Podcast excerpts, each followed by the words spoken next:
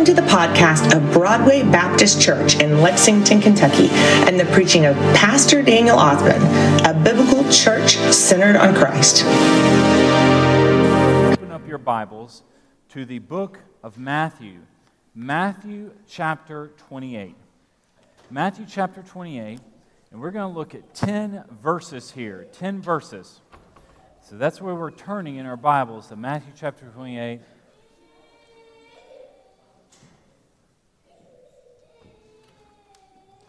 I teach toddler Sunday school, and the first three minutes of every class, everybody screams. And it always goes that way because I've realized I cannot compete with mama. Cannot do it once you, there's no competition. So once mama walks away, we have to scream for three minutes, and then we settle down, and then life always goes on after that. So uh, that is, that's how it goes in life. So, all right. We are here in our Bibles in Matthew 28. This here is the resurrection story. This past week, I was in Washington, D.C., and I visited two places. The first place I visited was called the National Archives. The National Archives is eight tenths of a mile from the uh, Museum of the Bible. In those two places, the National Archives and the Museum of the Bible, have two documents inside there that actually have changed every single one of our lives. And when you go to the National Archives, that is where this document right here is held. This is the Declaration of Independence. They also house the Constitution and the Bill of Rights. Those are the three guiding documents that guide our country. They all are right there in the National Archives. They have security guards right there next to it, tell everybody to back up, get off the. You, and they are glass enclosed, bomb proof, machine gun proof, everything. They can't, can't do anything, can't get to them. And if you try to get them, they can lower down into the, into the thing. When you go there, you will see this exact document right here. It looks like this. This document changed your life. This is our Declaration of Independence. This document was signed and, and sent to King George III on July 4th, 1776. Why is this document important? This document declared that our colony, we used to be a colony of Great Britain. But on July 4th, 1776, 56 men decided we're going to, and it was wrote by Thomas Jefferson, he was the author of this document, signed by 56 men, they wrote out this document, they signed it, and they sent it to King George III in London, informing him that these colonies here in America were going to break away and create their own country separate from Great Britain. Well, these men who signed this document right here, they also knew if you wrote your name on here and you supported this, that was treason to them, and they also knew that meant war. And sure enough, that was the beginning of our Revolutionary War. And all documents from the United States came, and all, everything came from that declaration where we decided that we no longer were going to be under British rule. We were going to step out and become our own nation. We're breaking away from British rule and making this decision, signing our name. And a lot of those men died, and it was a, it was a costly decision for many Americans, but it was a decision that needed to be made. That there is at the National Archives, the Declaration of Independence. You walk down the road eight tenths of a mile, and you go to the Museum of the Bible. And at the Museum of the Bible, there's another document, there's a book there that was published in 1611 that changed your life. That document made you an American. This Bible, at the Museum of the Bible, I have a picture of it up here. This here is the first edition of the King James Bible, commissioned by King James of England, and it was uh, right there in 1611. That's actually the New Testament copy, that's an original. It's not, it doesn't have guards next to it, and it doesn't, it doesn't have uh, an enclosed air conditioned case. It's, Uh, it's not quite as secure, but is a very important document. And the reason why that Bible is important is because the King James Bible began to be published, mass produced in 1611, and everyday Christians were all of a sudden, they had access to God's Word. See, back before 1611, if you wanted to hear the Word of God, you had to go to church to have the priest, the minister, share with you the Word of God. There was not everyday access for us to be able to hold our Bible up in our home or daily read the Bible. We listened to what the minister told us on Sundays at church. That was it. And whatever he said, you went by. Whatever songs you sang, that was what you would know, memorize. It was not everyday access to God's Word like we have now. But beginning with this Bible, and this being distributed in all the English speaking world from 1611 all the way on, really up until the last 50, 60 years, this was the standard Bible that everyone in English speaking world would read and get saved by. More people have been saved by this Bible here than any other Bible in the history of the world. The King James Bible was the bedrock of how people came to know God. This Bible sparked the modern missions movement.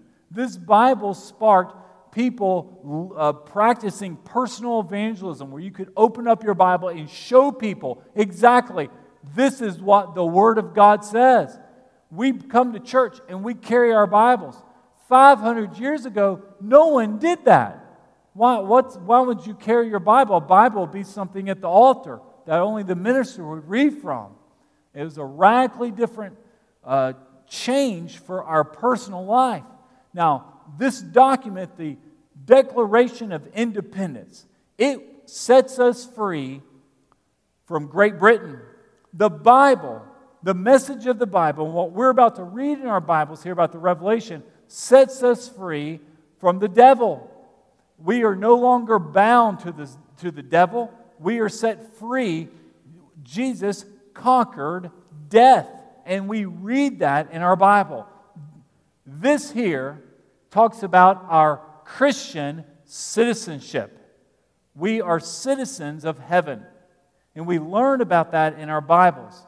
This document here, the Declaration of Independence, talks about our American citizenship. And those two documents, KJV Bible Declaration of Independence have shaped us today. We know the Lord. We know stories of the Bible. We go to Sunday school. We hear sermons from the Bible because of the KJV Bible. We are here in America and as American citizens because of the Declaration of Independence. We're no longer a colony of Britain. So that shaped who we are. I'm going to show us here in the Bible that the resurrection in all of Christianity it has shaped us more of any event than anything else. We have new life in Christ because the tomb is empty. There's, there's, Jesus is not in a graveyard. He is at, as Zach shared, properly shared earlier, the right hand of God in heaven. So we're going to read our Bibles here about the resurrection. God's word tells us, Matthew chapter 28. We're going to read 10 verses after the Sabbath, on the first day of the week, that is Sunday. The Sabbath is on Saturday. Never has the Sabbath changed. The Sabbath is still on Saturday because once God says something, it always happens. The Lord does not change. Yesterday was the Sabbath. The Bible tells us today is what we call the Lord's Day. The Lord's Day is the first day of the week. Why is it important, the Lord's Day? Lord's Day was day one in Genesis chapter 1. Let there be light. Who is that light? Ultimately, Jesus Christ was the light. What emerged from the darkness on that very first day of the week? The light of Jesus Christ, that sealed tomb bursting open, and Jesus walking right out. That is light right there. First day of the week. It goes from Genesis 1 all the way here to Revelation chapter 28. After the Sabbath, on the first day of the week, was dawning. Mary Magdalene and the other Mary went to view the tomb. They were going there to pay their respects. There was a violent earthquake because an angel of the Lord descended from heaven and approached the tomb. He rolled back the stone and was sitting on it. So these women, they show up at the tomb and they're surprised because they don't see what they expect. They see the stone is rolled away. It's rolled back, an angel is sitting on the stone. And the angel there is, uh, has a, it says in verse 3, his appearance was like lightning, and his clothes, clothing was as white as snow. The guards were so shaken by fear of him that they became like dead men. Why were there guards at Jesus' tomb? What happened? The chief priests and the Pharisees, all they heard about was that Jesus was going to rise again. And in your bulletin, if you have a bulletin, Jesus here spoke about in your bulletin. I listed out the four different Bible verses of how Jesus is going to come back again. He kept talking about. He said, Destroy this temple, and I'll rebuild in three days. Just as Jonah was in the belly of the fish for three days and three nights, so the Son of Man will be in the heart of the earth for three days and three nights. And he, he told his disciples he's going to Jerusalem. He's going to suffer and he's going to be betrayed into the hands of the Pharisees and elders and chief priests and be killed and rose again. And then Jesus said, My Father loves me because I laid down my life that I might take it up again. Jesus is telling his followers, telling the Pharisees, I'm going to die and I'm coming back. So obviously, they're worried about that. So what do they do? They go to Pilate and say, Mr. Pilate, you know, Jesus, he might have his disciples come and steal his body. I personally believe they were worried to death this man was coming back from the dead. So they were going to put some guards there to push the man in the tomb, keep him in, a, keep him in the grave. But Jesus didn't stay in the grave. Jesus did not stay in the tomb. And it says here in verse 5 the angel told the women, Don't be afraid. Because I know you are looking for Jesus who was crucified. He is not here, for he has risen. The angel is making that announcement that speaks to us today. We show up looking for Jesus, and we we, we learn hey, he's not here, he's risen. And he goes on to say, just as he said, come and see the place where they lay. You show up and you look at the monument. On Friday morning, I went to Ford Theater and I saw the bed, the bedroom, the place where Abraham Lincoln passed away. If you remember, he was, a, he was shot at the Ford Theater, and the, I guess the police, the guards, they called him back then, brought him across the street to a house, to someone's home, where he uh, basically passed away about seven or eight hours later in the middle of the night with his wife and all the different doctors trying to save him. And they have made that a monument right there across from the Ford Theater. And that's what's already happened here. You show up and you see where did Jesus die? Where did his body used to lay? You can see the place. They're already showing. The angels are now turning into tour guides. They're saying you can take a look at where Jesus used to be at. You're our first guest. This is where he used to lay, but now he's gone. And it's and for us, we don't go look at a grave for Jesus because there is no grave. He laid there for 3 days, but he left. He got up and says he moved on. He says, "Then go quickly and tell his disciples." So what's occurring here is the angel speaking, saying, Ladies, you're now becoming missionaries. You're going to go and tell other people how to be saved. Because you need the people, the world needs to know that Jesus Christ is alive. When we have an encounter with Jesus Christ, we realize that because of the resurrection, we have been set free. We are no longer in bondage. We no longer are bound to sin. Christ has set you and I free. We are citizens of heaven, and we don't live in coming, coming to church. We're not, this is not a memorial service for the Lord. The Lord is alive. He's in heaven right now. We come on the first day of the week, and in many ways, just like Zach shared, every Sunday is actually a remembrance of Easter. Because every single Sunday, we're remembering the resurrection. Resurrection is Easter morning, Jesus is alive, Next week, we celebrate Jesus is alive. A month from now, we celebrate Jesus is alive. Ever since this occurred, Christians have been, this has been central in our worship. Without the resurrection, we have no hope. The resurrection gives us hope that when we pass away, when you lead someone to Jesus, when someone gets saved, when they pass away, they're, they're, they're not in the grave. They are going to heaven. That is their hope right here. And so these ladies are told, Go quickly and tell his disciples, He has risen from the dead, and He's going ahead of you to Galilee. You will see Him there. Listen, I've told you this. So they're getting a commission from the angels to go back to Jesus' hometown of Galilee, that whole region where he's going to go appear to 500 people over the next 40 days and make his appearance known. So, departing quickly from the tomb, with fear and great joy, they ran to tell the disciples the news. Just then, Jesus met them and said, Greetings. That's how Jesus speaks to them. He meets them on the road. He speaks to them and says, Greetings. He says, Hello. And it says, They came up, took hold of his feet, and worshiped him. Jesus Christ is worthy of our worship. This is a risen Savior. And I believe today those scars in his feet that they were holding, in his hands where the nails went, are still there. The only thing the Lord took to heaven were his scars. The scars of Jesus are there. Say, Pastor, how do you know that? Here's how I know that. Because one of his resurrection appearances, he appeared to doubting Thomas. Thomas did not believe. He's one of the disciples. He did not believe that Jesus was resurrected. He struggled with that. He says, Unless I can see it with my eyes and put my hands in the hole.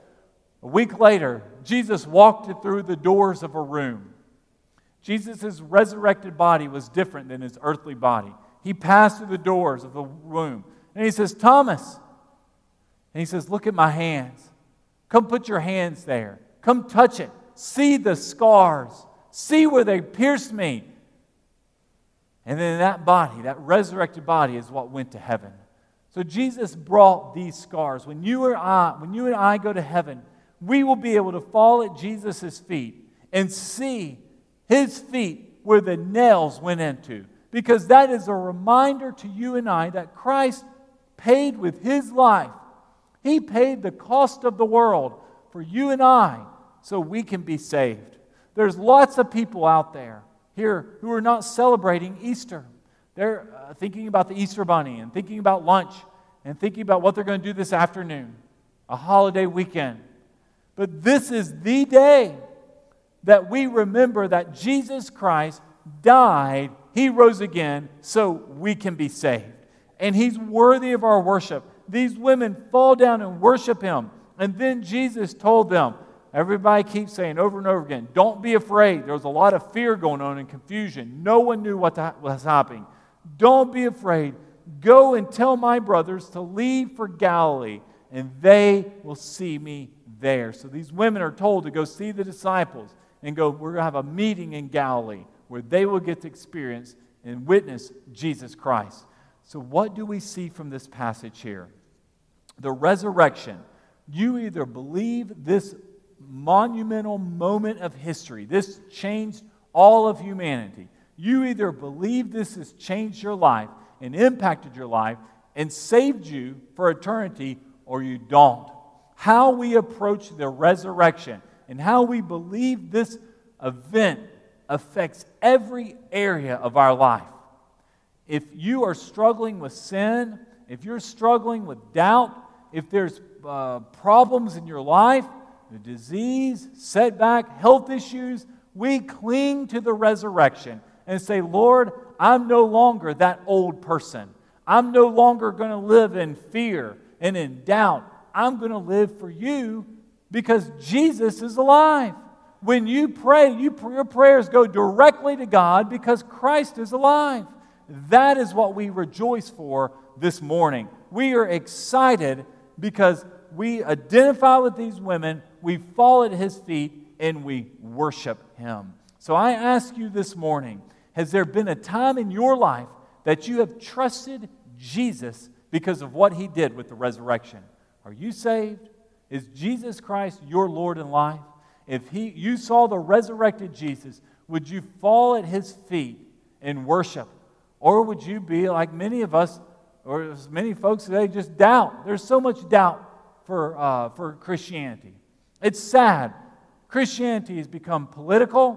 Christianity has become, in many ways, drifted away from the Bible. It's drifted, it's become what folks use for what their uh, agenda is.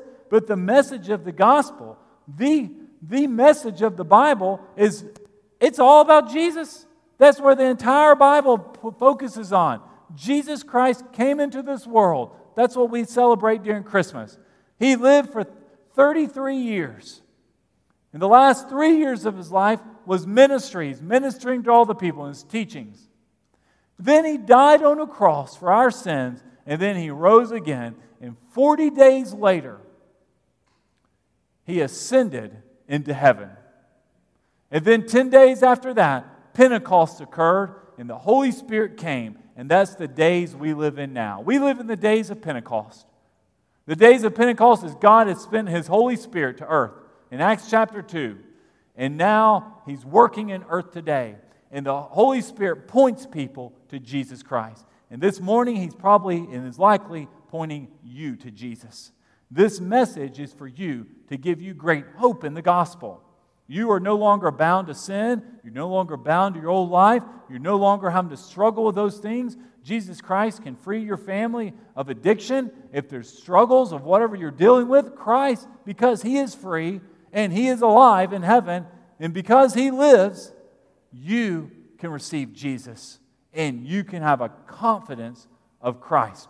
We confidently and boldly approach the throne of grace we come to the Lord because we know Christ is alive and He's our advocate on our behalf. We don't live in fear. There's a lot of things wrong here in our city. There's certainly a lot of things wrong in Washington. And we can't fix that. We just trust that to the Lord. We literally just given our lives to Jesus. Say, Jesus, whatever happens in the United States, wherever this Declaration of Independence takes us, all I know ultimately, I'm a citizen in heaven and now my home is with you, Lord, because you are alive. Now, this morning, can you confidently say that? If you can't, I want to make sure on Easter morning you have the opportunity to give your life to Jesus. It's the most important decision in your life. So, what we're going to do is, I'm going to give you a chance to get saved. There's no better Sunday to get saved than on Easter Sunday. So why don't we bow our heads and close our eyes? And with every head bowed and every eye closed, I'm going to lead us in what we call the sinner's prayer. The sinner's prayer is how we, re- we confess and repent. We confess Jesus is our Savior. We repent of our old life. And we receive what He offered us from the resurrection. We thank the Lord for the empty tomb. We thank the Lord for us to be saved. Salvation, knowing when you are saved, knowing that you're saved, is the most important thing in your life. So I'm going to lead us in a prayer. And you pray silently to yourself. God can read your mind. He knows your heart. He knows your desires. He, the Bible says He gives you the desires of your heart. And your desire needs to be for the Lord this morning, not other distractions. And I'm going to lead us in a prayer, and you follow along with it. And you're giving your life to Jesus. Dear Jesus, I know that I'm a sinner. I repent of my sin. Lord, save me. Thank you for what you're doing. Thank you for the empty tomb. From this day on, I'm yours. In Jesus' name I pray. Amen. I want you to look up. The Bible tells if you said that prayer and you meant it, that is salvation. You've confessed Jesus is your Lord and Savior, and your home is in heaven. And we rejoice with you for that decision. How we close our worship services, following Jesus is never private. You should never be uh, uh, uh, be ashamed or afraid of your faith. You should boldly be, make a stand for Jesus. And we close our every single worship service here at Broadway with a public call to respond to Jesus and make it public. If you prayed and received Jesus this morning, I want you to make it public. I know this is also our time for joining our church. We are a wonderful Bible believing church for you and your family. You want to be a part of a church that is based on the Word of God, based on Scripture, based on what started in 1611 with the King James Bible, the English speaking Bible. You can read and have the center of your home every single day. We thank the Lord for that. It's wonderful to be saved in our wonderful country. We serve and honor the Lord right here. You find your church, but most importantly, you find your faith in Christ. So we're going to have our invitation to respond. So I'm going to invite everyone to stand up. I'm going to stand down front. You come take my hand and say, Pastor, I'm making my decision public today. I'm joining the church. I got saved. I want everyone to know. I'll be standing out front. Zach Bauer is going to be standing down here with me. You respond to the gospel at this time. Beecher.